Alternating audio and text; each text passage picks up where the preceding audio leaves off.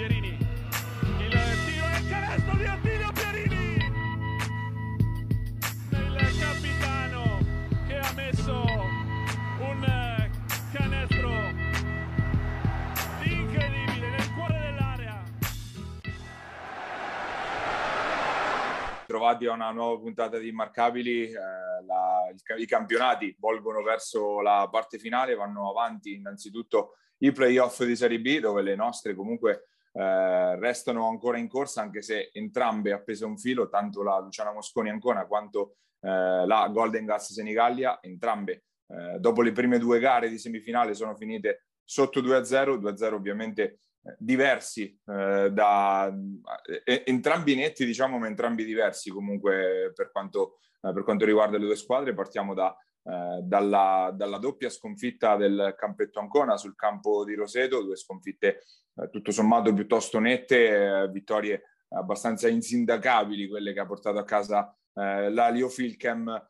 Forse ci si poteva aspettare una resistenza maggiore, no Gabri, da, da Ancona, però tutto sommato, come, eh, come, ha detto anche Coach Coin alla fine di gara 2, chiedere di più forse a questa squadra a questo punto è anche magari, non dico ingeneroso, però insomma eh, diciamo che Roseto ha sicuramente più, più, frecce al suo arco in questa, in questa serie. Certo, chiedere di più assolutamente non, è, non, sarebbe, non sarebbe, giusto, ancora ha centrato il suo obiettivo. Eh, non ne farei un, non, non, userei toni trionfalistici, nel senso che se ancora non avesse centrato questo obiettivo avrebbe fallito. Eh, ancora ha fatto il suo, l'ha fatto molto bene, però ecco da qui a usare toni trionfalistici eh, no, perché comunque sia eh, allora Senigallia che, che, cosa dovrebbe dire? Insomma, ecco. Quindi è giusto riportare, al di là che chiaramente eh, i media sono fatti per essere utilizzati e le interviste sono fatte per tirare giustamente, fa parte del gioco, ognuno ha acqua proprio mulino, però ecco, la, la, Luciana Mosconi che si è vista a Rogetto al secondo me eh, soffre un po' di pancia piena probabilmente, ehm, nel senso che è una squadra che ha raggiunto l'obiettivo, Uh, e non sembra averne, forse più mentalmente che tecnicamente, per andare perlomeno a competere per cercare qualcosa di diverso. No? Poi abbiamo visto due blowout, due sconfitte in cui Rosetto, senza neanche strafare oggettivamente, ha passeggiato. La serie ora si sposta ad Ancona e, e potrebbe cambiare un pochino, per quanto credo che Rosetto abbia in questo momento l'inerzia dalla sua e la possibilità di farne di farne una delle due in casa d'Ancona e chiudere la serie, però ecco, l'Ancona battagliera, insomma, che si era vista eh, per tutto il campionato, gran parte del campionato e anche la prima serie playoff, sembra un po' scarica mentalmente. Ecco, eh, a livello di proposta tecnica, quello che è stato fatto fino adesso bastava per eh, Ragusa o per arrivare comunque a un ottimo quinto posto. Chiaramente contro una squadra che fa delle letture del talento individuale, ma soprattutto della collettività, del saper proprio giocare a basket, continuare a fare ora quello che ha funzionato in, in stagione regolare senza proporre qualche aggiustamento, chiaramente non funziona più perché, eh, faccio un esempio banale, il raddoppio del lato forte eh, non ha mai funzionato, Rosetto ha sempre tirato con i piedi per terra eh, ribaltando bene la palla o trovando buoni canestri di taglio, idem dicasi con la zona, perché? Perché questa è una squadra che Paglia, probabilmente la cosa che fa meglio di tutti, parlo di Rosetto, è quella di giocare, di muoverla, no? di, di leggere, ecco. Ha tanti playmaker perché di Emidio che tra l'altro io ritengo offensivo continuare a battezzare perché quest'anno ha fatto una, una, una prestazione balistica importante dall'inizio dell'anno, è un playmaker, Pastore è un altro playmaker, chiaramente Amoroso è un altro playmaker, Ruggero che è stato scongelato saggiamente si è visto perché è stato tenuto in naftalina per tutto l'anno e adesso sta tornando buono come, come il pane appena sfornato, è una squadra questa che chiaramente sa giocare, quindi la puoi mettere in difficoltà se c'è un modo è sicuramente provare a fare qualcosa di diverso, non quello proposto tutto l'anno. Detto ciò, eh, ancora comunque qualora dovesse tirare un po' i remi in barca, avrebbe fatto una stagione, come abbiamo detto la settimana scorsa, super solida, eh, di cui chiaramente eh, c'è da essere orgogliosi e fieri e su cui poi alla fine dell'anno andranno fatte de- probabilmente delle riflessioni. Insomma. Probabilmente era difficile immaginare le dimensioni più che altro di questa, di questa doppia vittoria, anche alla luce del fatto che comunque Roseto era priva di Zampogna in queste due prime partite che per carità, play di scorta, ma di scorta fino a un certo punto, perché comunque stagione ha sempre dato un contributo bello solido, bello importante. Parlavamo del, del tiro da fuori di Di Emilio, giustamente stagione stavo riguardando adesso 31%, ma 41% nelle finali di Coppa e 42% da quando sono iniziati i playoff, quindi segno che comunque è un giocatore che sa alzare l'asticella, ecco, appunto, alza l'asticella quando eh, la palla inizia, inizia a scaldarsi e comunque in generale Roseto in, in, questi playoff e in particolare in queste prime due partite della serie con Ancona diciamo si è rivista quella della prima metà di stagione perché insomma quella dei mesi di marzo-aprile aveva fatto storcere qualche naso adesso insomma veramente bella, bella proprio da vedere stanno bene anche fisicamente Paglia, sono, sono, insomma, eh, ha fatto bene questo finale di stagione in cui Valerio ha riposato tanto, eh, chiaramente anche la prima serie di playoff dove hanno passeggiato comunque porta del riposo in più, eh, se ancora non oppone una resistenza li vedo molto bene anche per la finale, a prescindere dal risultato, perché chiunque arrivi tra Rimini e Faenza arriverà verosimilmente con le ossa rotte da una serie molto molto fisicamente importante anche mentalmente. Se questi vanno a questo ritmo qua, fanno fatica a perdere oggettivamente, ma vabbè, io sono sul, sul carro, l'ho costruito il carro di Rosetto, quindi pezzo per pezzo. Eh, però, ripeto, è una squadra fortissima, una squadra veramente bella da vedere, piacevole, che propone tante cose diverse, protagonisti diversi e, ed è giusto, insomma, che vadano a sfidare, credo, verosimilmente, concediamo chiaramente ancora il beneficio della, della serie da chiudere, eh, una tra Rimini e Faenza, tra l'altro serie ben più in equilibrio, no Paglia? Assolutamente, Rimini che appunto per restare da questa parte del tabellone, Rimini che era, ehm, aveva comunque vinto in maniera abbastanza netta e convincente in gara 1, mandando anche tra virgolette KO eh, Giovanni Poggi, quindi sembrava un po', non dico indirizzata la serie, però insomma eh, già una vittoria, già appunto fuori comunque uno dei tre lunghi della rotazione eh, della redazione di Coach Garelli, insomma, poteva sembrare una, eh, una, bella, una, bella, ipoteca, diciamo. Invece reazione proprio d'orgoglio in, in gara 2 di Faenza col sangue agli occhi proprio in campo al, al Flaminio, vittoria pesantissima, veramente di, nervi, cioè di nervi, di comunque di, di reaz- una reazione proprio quella che, quella che, è stata quella della Raggi Solaris, serie che si sposta a Faenza, Rimini ha tutte le carte per, eh, per comunque andarne a prendere una lì io l'avevo detto, questa è una serie che può andare alla 5 mi sa che siamo un po' in linea su questa, su questa cosa.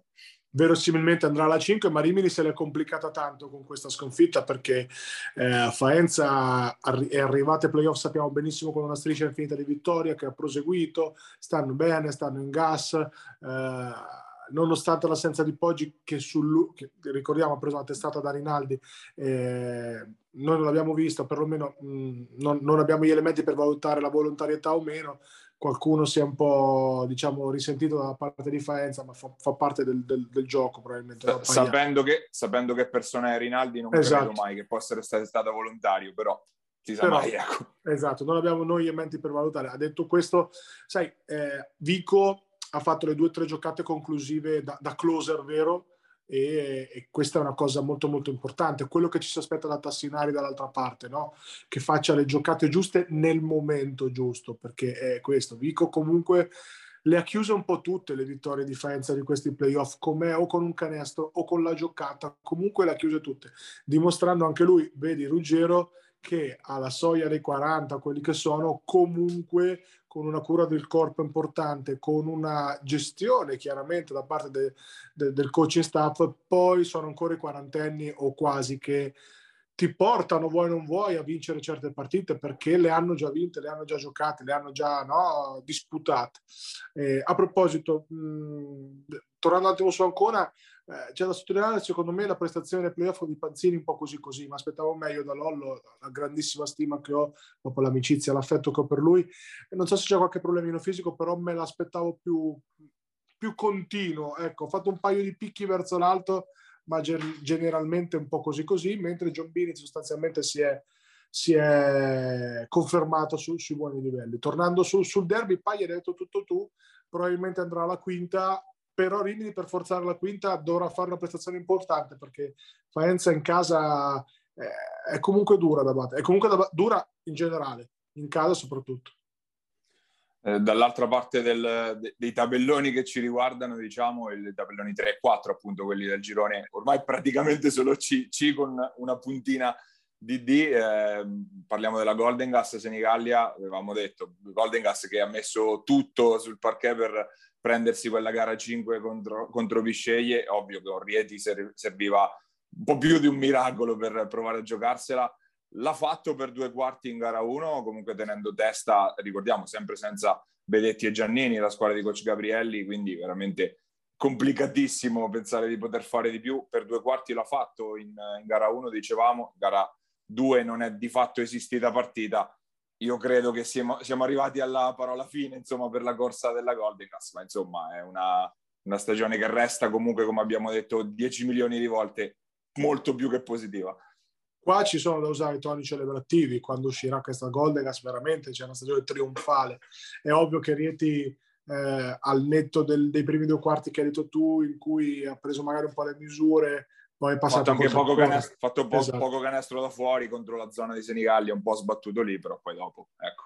Dopo Gerzetti, ecco. Eh ecco. e Gerzetti stanno facendo partite importanti, Stanic comunque vuoi non vuoi, eh, specie in gara 2 ha fatto eh, praticamente quello che voleva, ma realtà è una squadra che ruota a 10 giocatori effettivi di qualità che ha salutato Cinciarauli eh, ieri, eh, che insomma per problemi fisici poi riprenderà con la, con la, sua nazionale, ma al di là di questo mi sembra strada molto spianata per, per la Real Sebastiani per la promozione in A2. Faccio fatica a, a vedere anche eh, in uh, Agrigento e l'altra Rieti un avversario che possa batterla tre volte, magari una sì, magari anche due, ma tre la vedo complicata. Senigallia ha poco da dire, poi ne parleremo con il nostro ospite del giorno, quindi magari andiamo un po' veloci, c'è stato poco, poco campo di cui parlare, però ripeto, il, il miracolo sportivo l'hanno già fatto, Vedetti confermata la rottura del crociato e questo nel lungo periodo sarà un bel problema.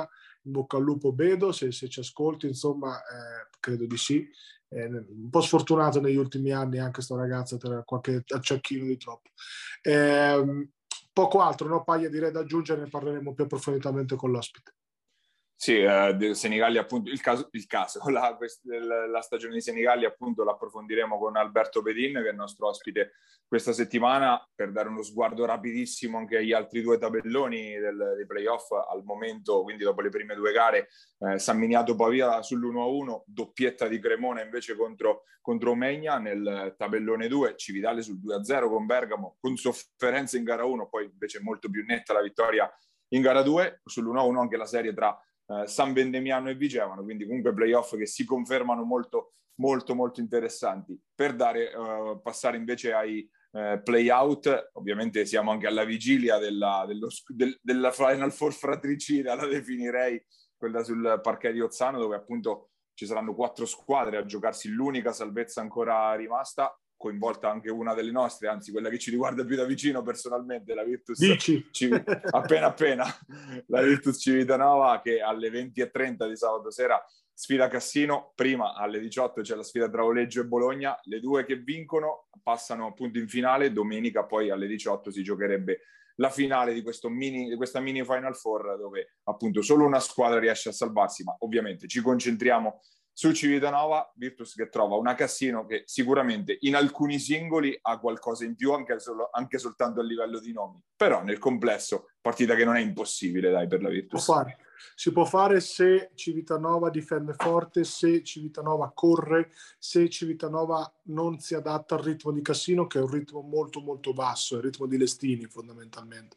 Eh, boccare, sono tre le bocche da fuoco principali, Borzato, Lestini e Teghini eh, il resto sono giocatori comunque di contorno, però una squadra che vive di folate, vive di, di momenti di, individualità importante, soprattutto di questi tre giocatori, ma soprattutto direi di Lestini quando inizia comunque a fare i suoi uno contro uno da riga a tre punti, i suoi pop, i suoi tiri piazzati anche a riga a pallavolo, dietro diciamo che tra attacco e difesa c'è un po' di, di, di sbilanciamento. Ecco.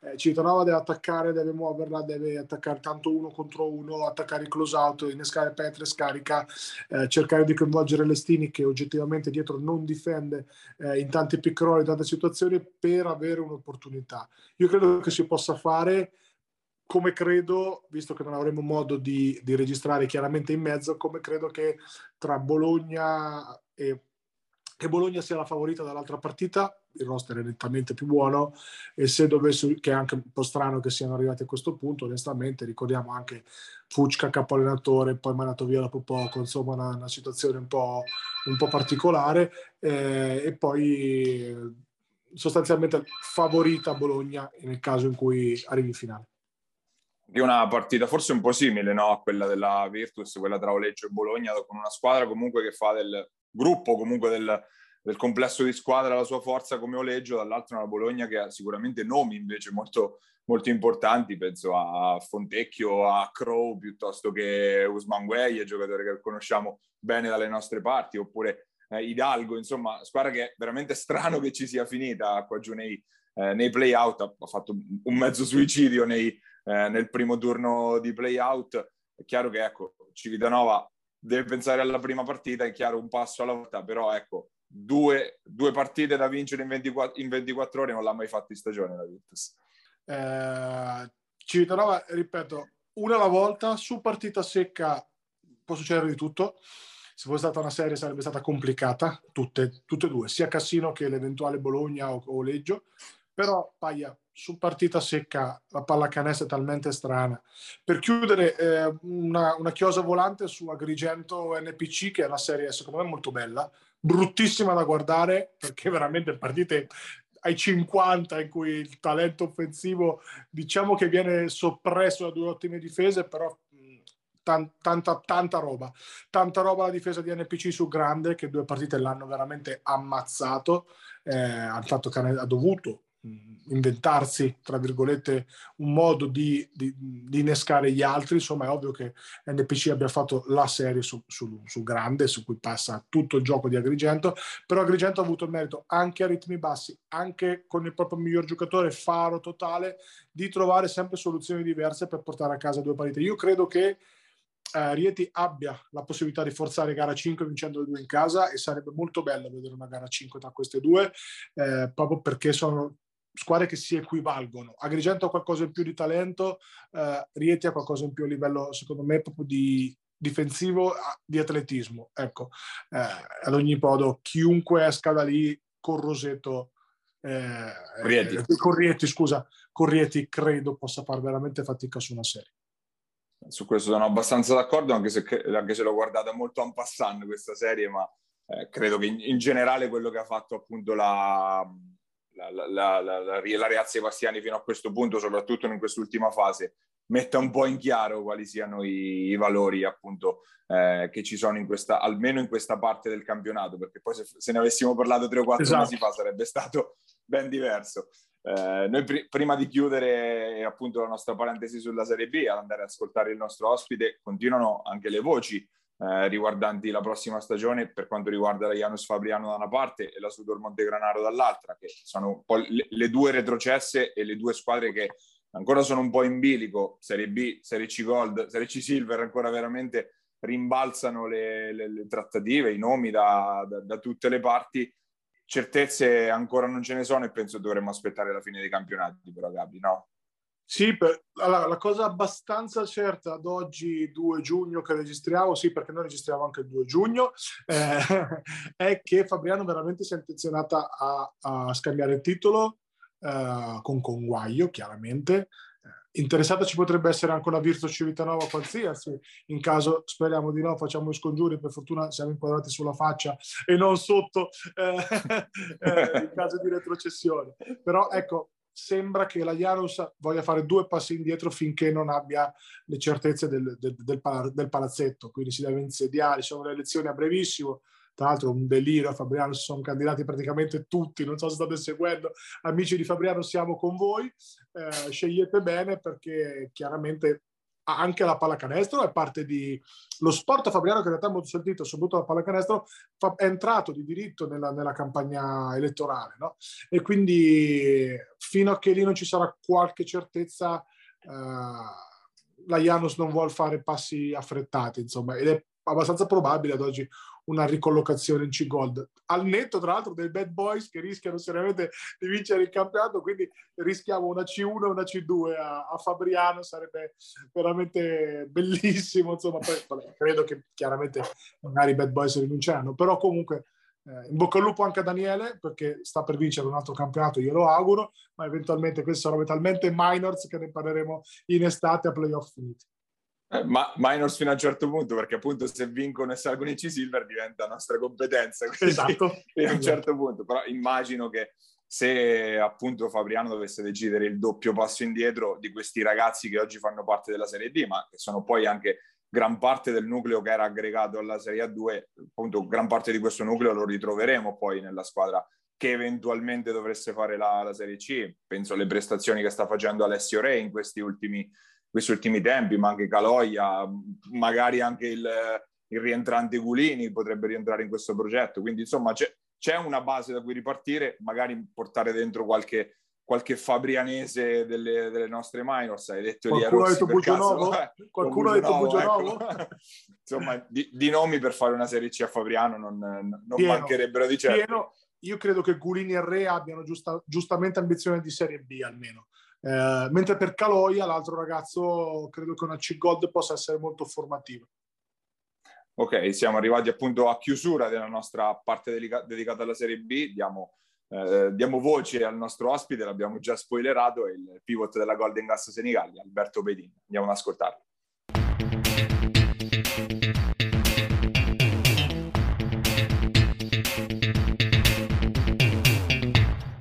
Il nostro ospite questa settimana abbiamo il pivot della Golden Gas Senigallia, Alberto Bedin. Grazie innanzitutto di aver accettato il nostro invito.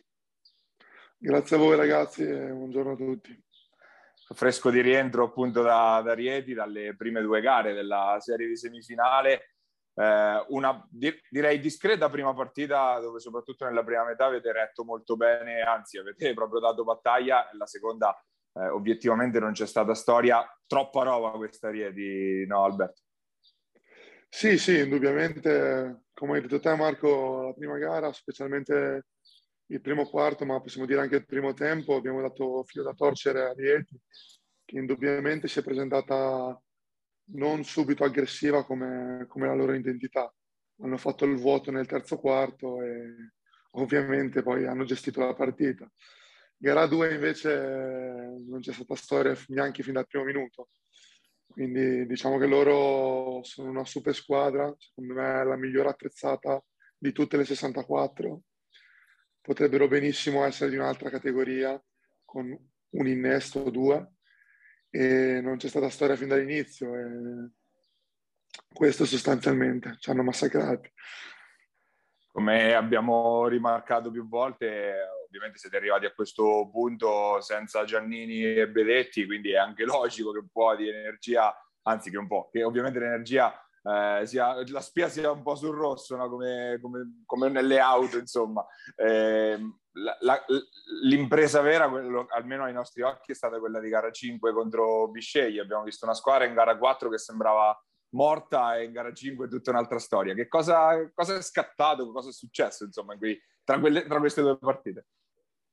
Ma guarda, ti dirò la verità, in realtà nessuno si sperava una reazione, possiamo dirla così, da, parte nostra in gara 5, anche perché molti ci, davano per spacciati dopo i 40 punti presi da, in gara 4 e in gara 4 non c'è stata praticamente storia, noi non siamo scesi in campo, bravi anche loro, indubbiamente a metterci in difficoltà. In gara 5 è tutta un'altra storia, siamo partiti subito carichi, abbiamo fatto il nostro, abbiamo cercato di, come al solito, come tutto l'anno, la nostra caratteristica di difendere forte fin dal primo minuto, di mettere in difficoltà su quelle che erano le loro certezze, di difendere sui loro esterni con moltissima zona perché indubbiamente a rotazioni ridotte non possiamo fare molti periodi di uomo, siamo, siamo costretti, diciamo, da un certo punto di vista a fare zona, a cambiarla inventarci qualcosa. Ed è stata, è stata un'impresa vera, perché andare là a bisceglie dopo aver perso di 40 e rubare, cioè rubare per modo di dire una partita del genere non capita tutti i giorni, ecco, diciamo. Eh, tu sei arrivato a Senigallia appunto la scorsa, la scorsa, estate, ovviamente un ruolo importante, lo sappiamo, l'ha avuto la presenza di coach Gabrielli. Io ti chiedo appunto che ruolo ha avuto nella tua scelta di inizio stagione e che ruolo ha avuto nel tuo ottimo rendimento che hai avuto comunque quest'anno?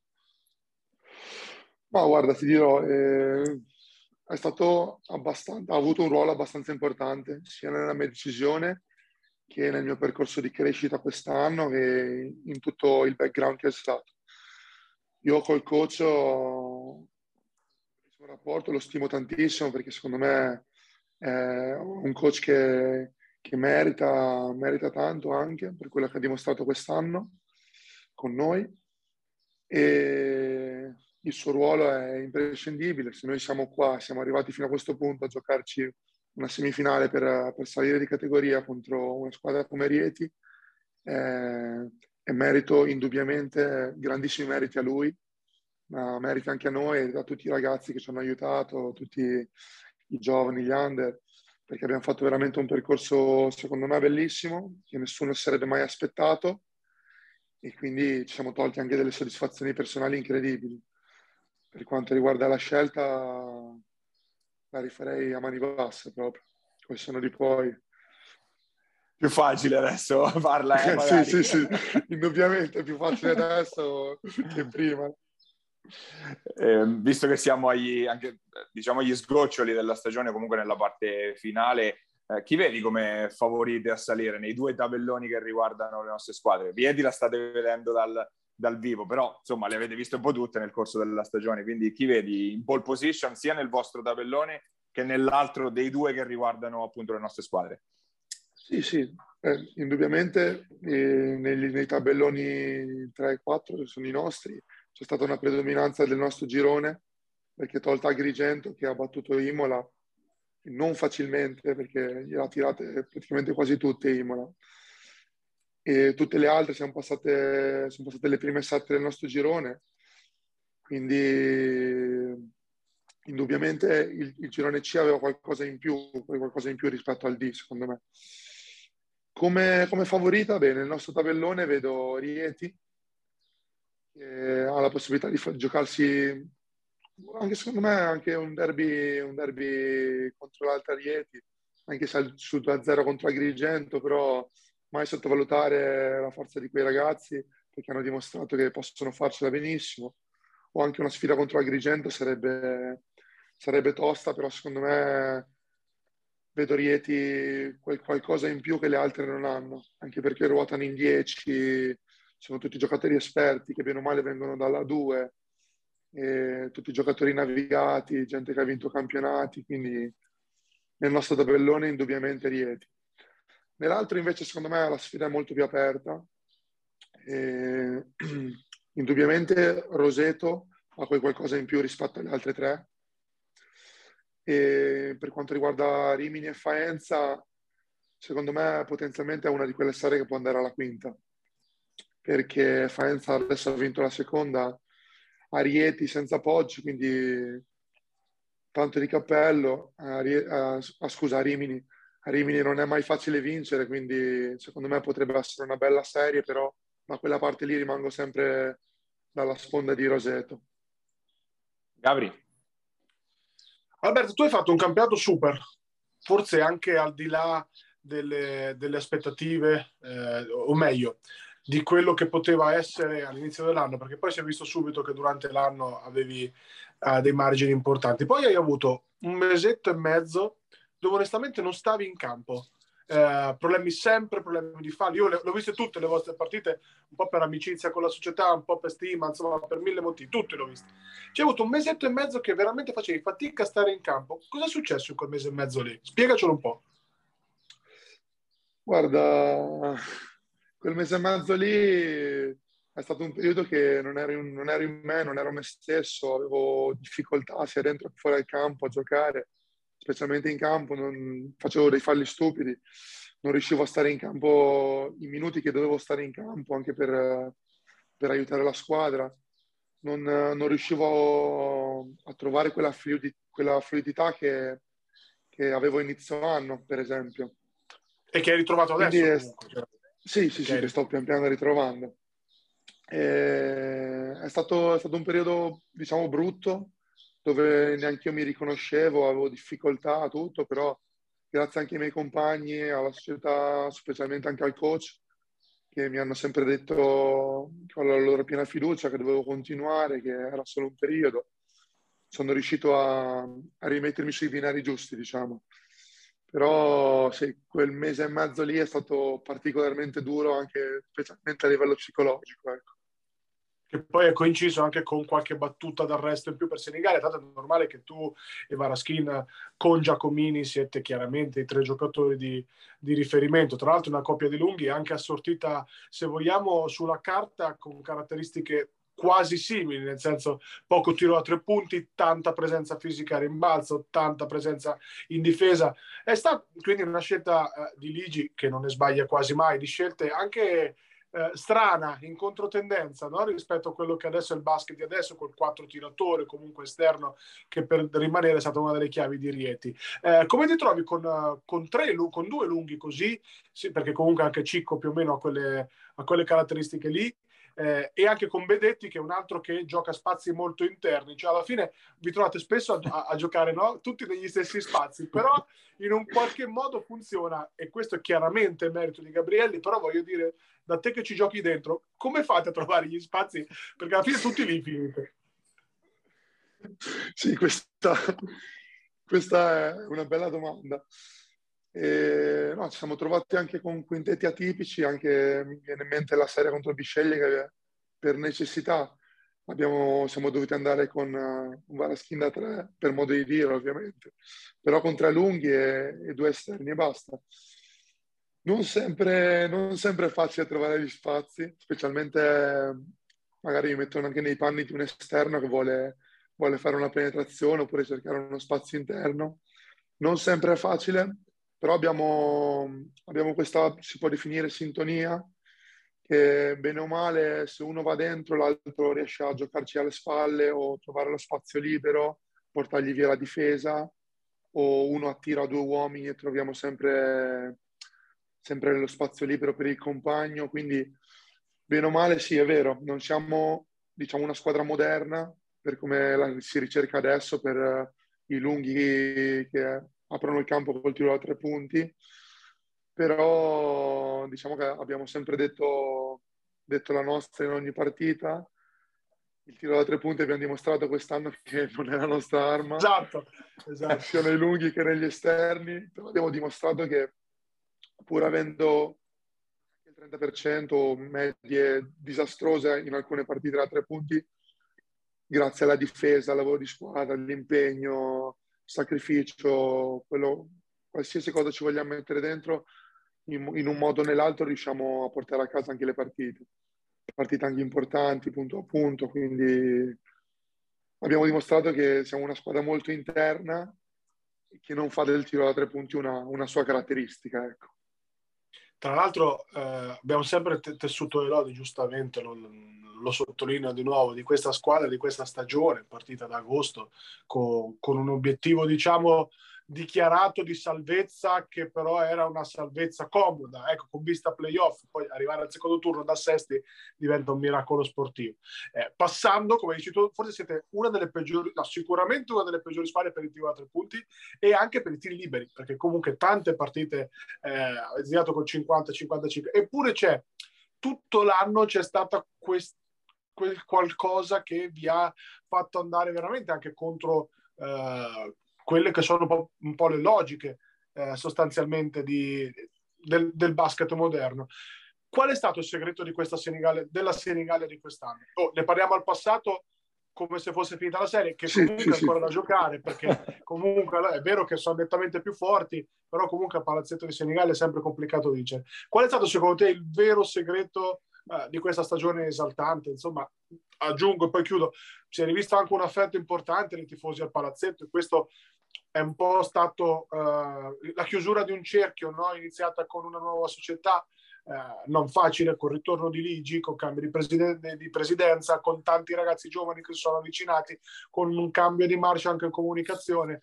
Eh, voglio sapere qual è stato il segreto, perché qua abbiamo messo tutti gli ingredienti, poi a metterli insieme eh, c'è sempre qualcosa di speciale.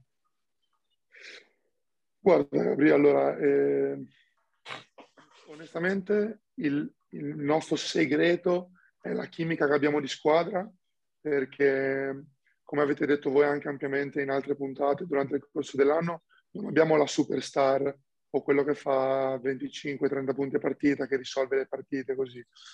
Bene o male, ognuno si prende le sue responsabilità, chi più, chi meno, ovviamente, però uno dei nostri, si può definire, segreti è l'impegno e, e la difesa, perché abbiamo dimostrato che e per esempio mi viene in mente la partita contro l'NPC al ritorno, siamo stati sotto anche di 17, ci siamo messi a difendere come, come non mai, come delle bestie, abbiamo recuperato e abbiamo anche vinto la partita, complice anche magari delle loro disattenzioni, però.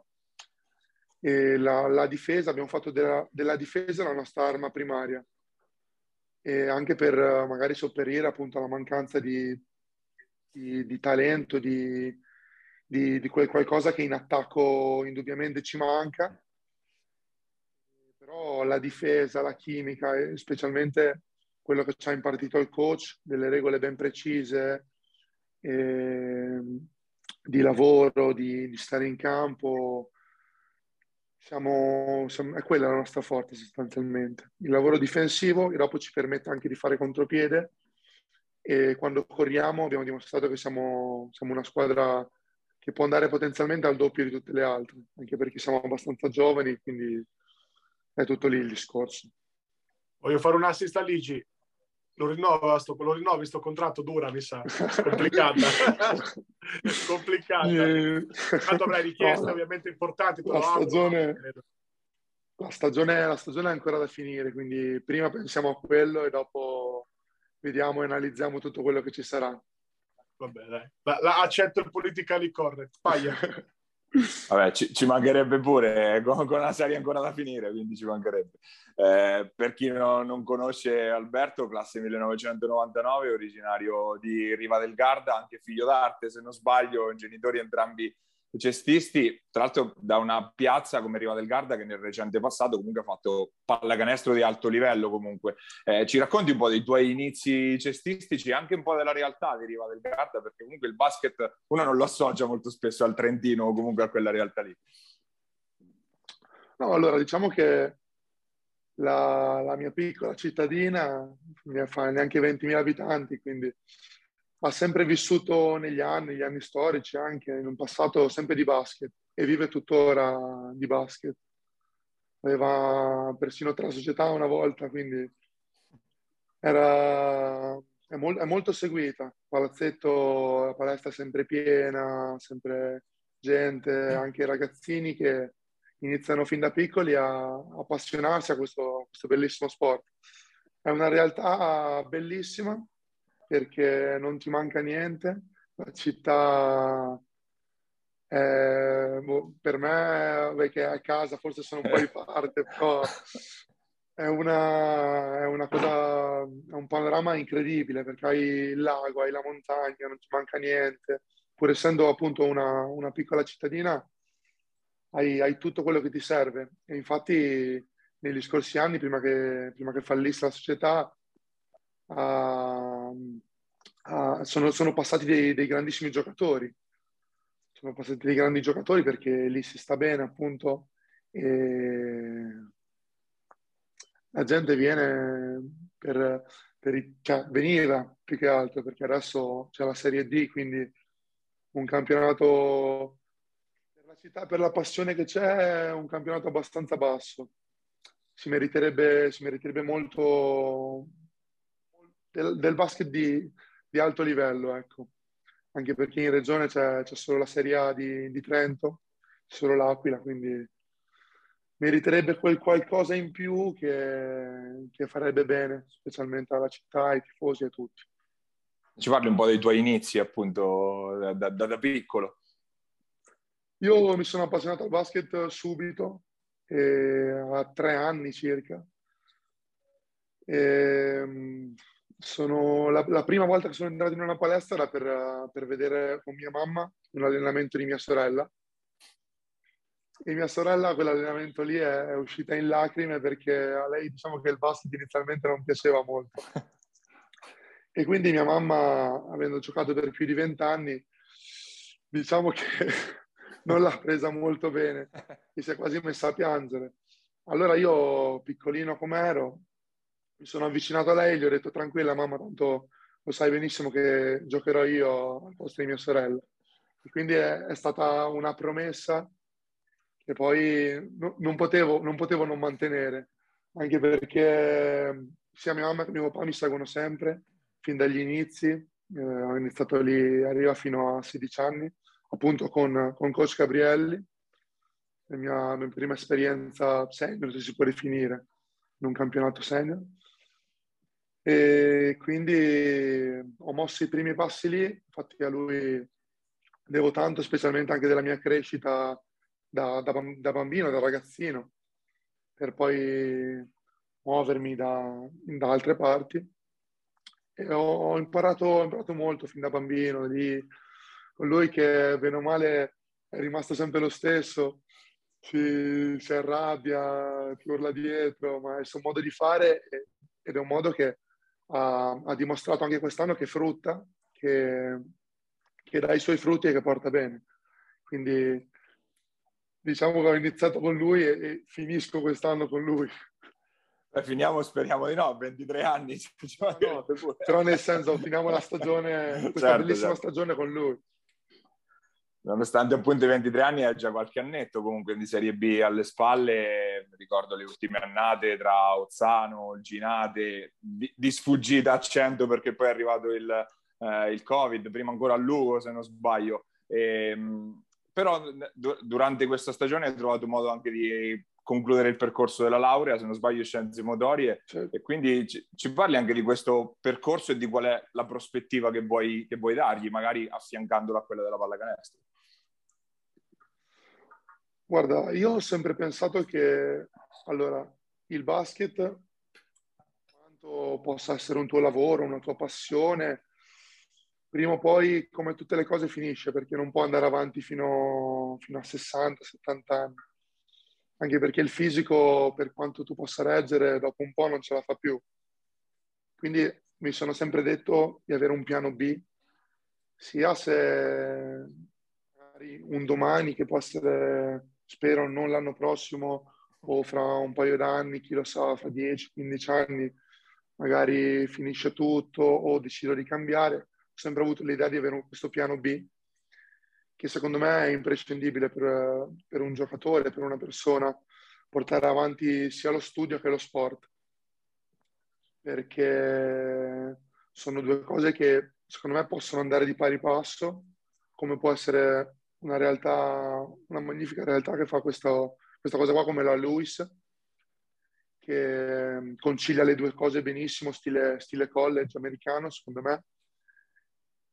E ho scelto scienze motorie perché, bene o male, era l'ambiente che mi piaceva, lavorare col proprio fisico per un'ottica di personal trainer oppure anche solo di insegnare nelle scuole oppure semplicemente per fare il preparatore in una futura squadra, chi lo sa.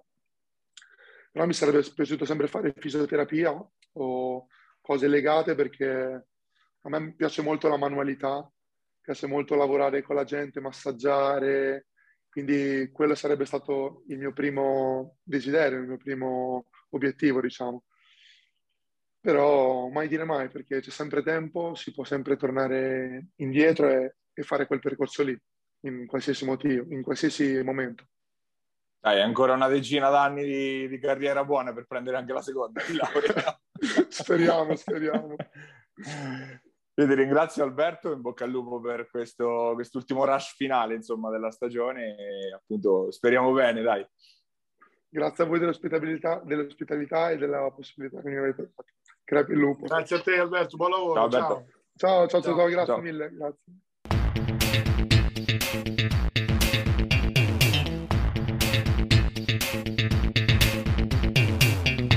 Ed era Alberto Bedin, il pivot della Golden Gas Senigallia. Ci tuffiamo in eh, Serie C, Serie C che è arrivata veramente agli, agli sgoccioli. Siamo alle, alle, porte della finale in Serie C Golden, una finale anche abbastanza sorprendente perché appunto ci sono arrivate da un lato la Pescara Basket che eh, ha liquidato con un secco 2-0 la Magic Basket Chieti, dall'altra l'Alley Matelica che ha fatto il colpaccio in gara 3, è andata ad espugnare il Pala Elettra mandando al tappeto la, eh, la, favorita, Amadori Pescara, una squadra che aveva so- perso una volta soltanto in casa durante tutta la stagione e appunto eh, un blitz veramente direi sorprendente anche alla luce dei primi tre quarti che aveva giocato la, la Halley sempre in rincorsa, poi partita girata peraltro dai, dai, protagonisti che non ti aspetti, dall'ultimo arrivato Genti e da Ciampaglia, poi i canestri della, della staffa di Felson e Bugionovo e Pescara che si è sfaldato un po' sul più bello e non era assolutamente lecito aspettarselo dopo le prime appunto due gare e tre quarti.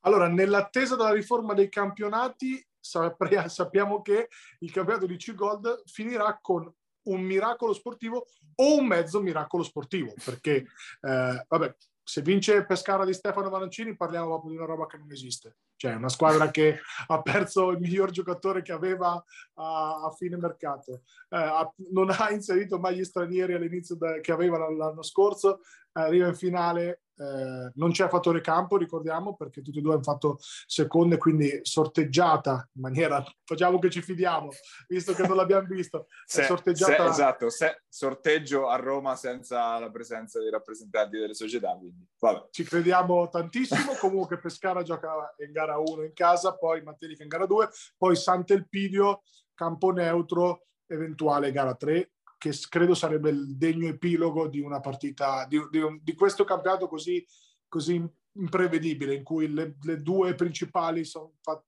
una si è fatta fuori da sola, Bramante. O meglio che lo è diventato imprevedibile, esatto. fino a un mese fa sembrava proprio scritto. Sembrava tutto scritto, esatto, esatto, in cui una si è fatta fuori da sola per vari problemi, l'altra ha avuto un po' di braccino, perché Pescara ha avuto un po' di braccino. Beh, questo è quello che è successo in gara 4, al netto del, di, di tutto. Dopo un po' ci vogliono giocatori capaci di prendere in mano la situazione, le, le hai citati tu, eh, soprattutto Bugionovo, perché comunque passa tutto dalle sue mani. Al di là dei canestri, della staffa, questo mi interessa sì, ma fino a un certo punto è la gestione dei possessi pesanti che passa attraverso le mani di uno che questi campionati l'ha già vinti.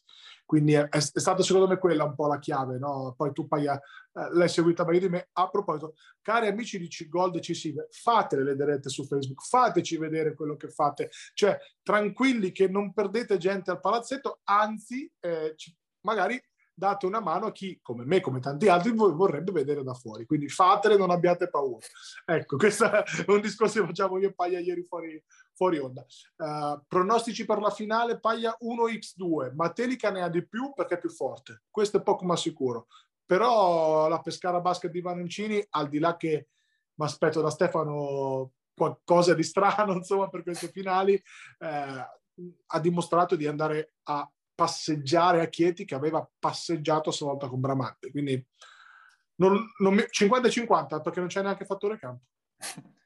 Forse a livello di talento stavolta Madelica qualcosina in più perché Pesca, Pescara Basket abbiamo detto squadra solidissima, fisicatissima, eh, ma a livello di talento puro proprio di giocatori che abbiano nelle mani qualcosa di estroso davvero pochissimo. I, eh, i fari restano comunque Grosso e Capitanelli, soprattutto difensivamente per quanto riguarda Capitanelli, ma occhio anche a quelle fiondate che a volte spara anche da tre punti. E, ehm, poi Grosso, intorno sono... Che playoff ha fatto Grosso eh. offensivamente? Eh. Ne parlavo con Stefano l'altra settimana. Che playoff ha fatto Grosso? Cioè si è caricato delle responsabilità offensive che non aveva l'anno scorso. Che forse non ha mai avuto in carriera. Esatto, esatto. E ha fatto sempre canestro, adesso non, non gliela voglio tirare, ci mancherebbe, però ha fatto dei playoff da strapparsi quei pochi capelli che, che, che ci sono rimasti a tutti e due, insomma. E, e, poi Capitanelli lì sotto, ve l'abbiamo già detto, è, è, il portiere. Quindi, sai, se parliamo di match-up, di accoppiamenti, si accoppiano bene entrambe, nel senso che sono due squadre molto simili, fisiche, atletiche, eh, mi aspetto gare a punteggio anche basso, insomma. Eh, ecco, se Matelica riesce ten- ad avere quel guizzo un pochettino più di talento, allora sì, ce la può fare, ma pescare grossa e fisica e oggettivamente gioca. Sì, penso anch'io che siamo nell'ambito comunque del 50-50 perché comunque appunto si annulla anche il fattore, fattore campo con questa, eh, con questa formula particolare che poi è anche in realtà la stessa che è stata scelta l'anno scorso negli spareggi eh, quelli dove poi uscì Pescara, quello contro Roma con eh, la, la, lo spareggio che si disputò all'Aquila se non mi sbaglio, eh, gara 3, quindi la, l'idea è la stessa, poi dovremmo sempre andare a ritroso a ripensare a tutta la formula di questo campionato, ma già, già, possiamo metterci l'animo in pace visto che guardando in avanti tanto cambierà, cambierà tutto a breve e ne parleremo sicuramente a bocce ferme, insomma, fra qualche, fra qualche settimana. Scendendo invece in Serie C Silver, anche in questo caso siamo alle finali, ma qui sono già iniziate le serie. Da un lato eh, 2-0, abbastanza netto, diciamo, quello dell'Attila Junior Basket sul, eh, sulla parte di Mechanics, nettissima la vittoria in gara 1. In gara 2 ci ha provato per tre quarti la, il Metauro a mettere i bastoni fra le ruote, ma poi alla fine eh, alla lunga è venuta fuori comunque la, la, la, maggiore qualità della squadra di coach Scalabroni, che quindi ha già il jolly in mano per chiudere i conti in questo fine settimana. Dall'altra invece Montemarciano che ha iniziato subito col ruggito fuori casa, una bella eh, una bella vittoria netta in gara 1 sul campo di San Marino, San Marino che ha replicato poi in gara 2 vincendo altrettanto nettamente, questa l'avevamo detto, forse era la serie sicuramente più interessante, si sta rivelando assolutamente di questo tipo. Non ce ne voglia Porto Recanati, che chiaramente era la favorita e l'ha dimostrato, perché poi i campionati bisogna vincerli e da favoriti non è mai, mai, mai, mai facile. L'ha fatto, ah, diciamo che lo spagnolo Valeiras eh, alla fine si è dimostrato Baldo perdonami ti voglio un sacco bene lo sai però un upgrade rispetto a Baldo se un altro rispetto a Baldo de- dell'ultimo periodo insomma acciaccato e, e, e com'era tra l'altro in bocca al lupo so che eh, gli aspetta un percorso anche a livello personale di, insomma, di riabilitazione non solo eh, importante. Quindi Baldo, mi raccomando, torna presto a giocare, a, a illuminare con quel mancino. Eh, tornando, tra l'altro, anche Valera se è mancino, quindi insomma è cambiato poco da questo punto di vista. Eh, tante bocche da fuoco alla fine per Fossombrone, che comunque per Metauro, che comunque è sempre una squadra di stretta impostazione difensiva. Non li fermi tutti perché comunque in doppia cifra ci vanno più o meno tutti. Bene Matteo, Redolf, bene Lupo, insomma, eh, una squadra già pronta per la C-Gold e credo che se non è già questa, la prossima sarà quella dopo. Io non credo si tornerà a Recanati, a Porto Recanati per una, per una bella. Uh, cosa che invece credo si, succederà per San Marino. Credo che la gara 5 tra, tra San Marino e Montemarciano sia dietro l'angolo. Uh, Savelli sarà protagonista in gara 1, meno in gara 2, dove oggettivamente l'hanno, l'ho vista mh, quasi tutta, quella gara 2 in diretta, eh, l'hanno abbastanza picchiato nel, nel te, cioè cestisticamente parlando, insomma. Eh, una partita molto bella, mi è piaciuta molto. Uh, Maggiotto ha giocato un po' troppo da solo, secondo me, specie nel finale, un po' anche nervoso a cercare di mettersi il ritmo. Uh, ha fatto un po' di fatica. Dall'altra parte, super Gamberini in gara 2. Uh, non tanto i punti, quelli li fa sempre nello stesso modo, però lì sotto veramente ha fatto il vuoto a rimbalzo e, e in, in, post basso non ce n'è uno che lo possa marcare. Eh, vinto di 20, tenuti insomma hai 50, adesso non ricordo il punteggio, cambia poco. Credo che però... Credo proprio 50, vado a memoria, eh, credo proprio 70 e 50, una cosa del genere. Credo che la, la gara 5 Paglia sia, sia dietro l'angolo qua. E a chiudere il quadro ci sono anche i play-out perché la, l'Aurora Iesi sta di fatto vicinissima a portarla a casa la salvezza. L'avevamo detto, metteranno dentro tutti i ragazzi per la, l'ultimo passo e infatti sono arrivate due vittorie nettissime contro Acqualagna. Ci avevi segnalato il giocatore argentino Maretto appunto dell'Aurora e le ha dominate Pazzesco. fino ad ora. Le ha dominate queste prime due gare e poi mi dicono essere arrivato stanco per i tanti impegni, per il viaggio, eccetera. Pazz- questo ragazzi segnatevelo, mettetevelo lì, carta e penna, tra un paio d'anni ve lo trovate in Lega 2, bello sereno, questo è veramente, veramente forte. Quindi po- poco da, da, da, dire in più su questa serie che appunto eh, la, a Iesi manca soltanto l'ultimo punto per eh, conquistare la salvezza, spedire invece in Serie D eh, a Qualagna, della quale abbiamo parlato diffusamente dei problemi che ha avuto in, in stagione e quindi eh, con questo siamo arrivati in coda alla nostra, alla nostra puntata. Se ci state guardando siamo eh, in tv su FMTV al canale eh, 75 o 211 del digitale terrestre, su YouTube invece al nostro canale Immarcabili TV dove trovate anche tutte le puntate precedenti, la versione podcast, come solito, su Spotify e su Apple Podcast. Un ringraziamento a Basket Marche e a Giuseppe Contigiani che ci ospita sulle sue piattaforme e noi torniamo a vederci, a sentirci la prossima settimana quando entreremo ancora più dentro questi playoff di Serie B e Serie C, sempre qua, su Immarcabili. Bene. Ricordo il taglietto lì su Civitanova. Sì. Pierini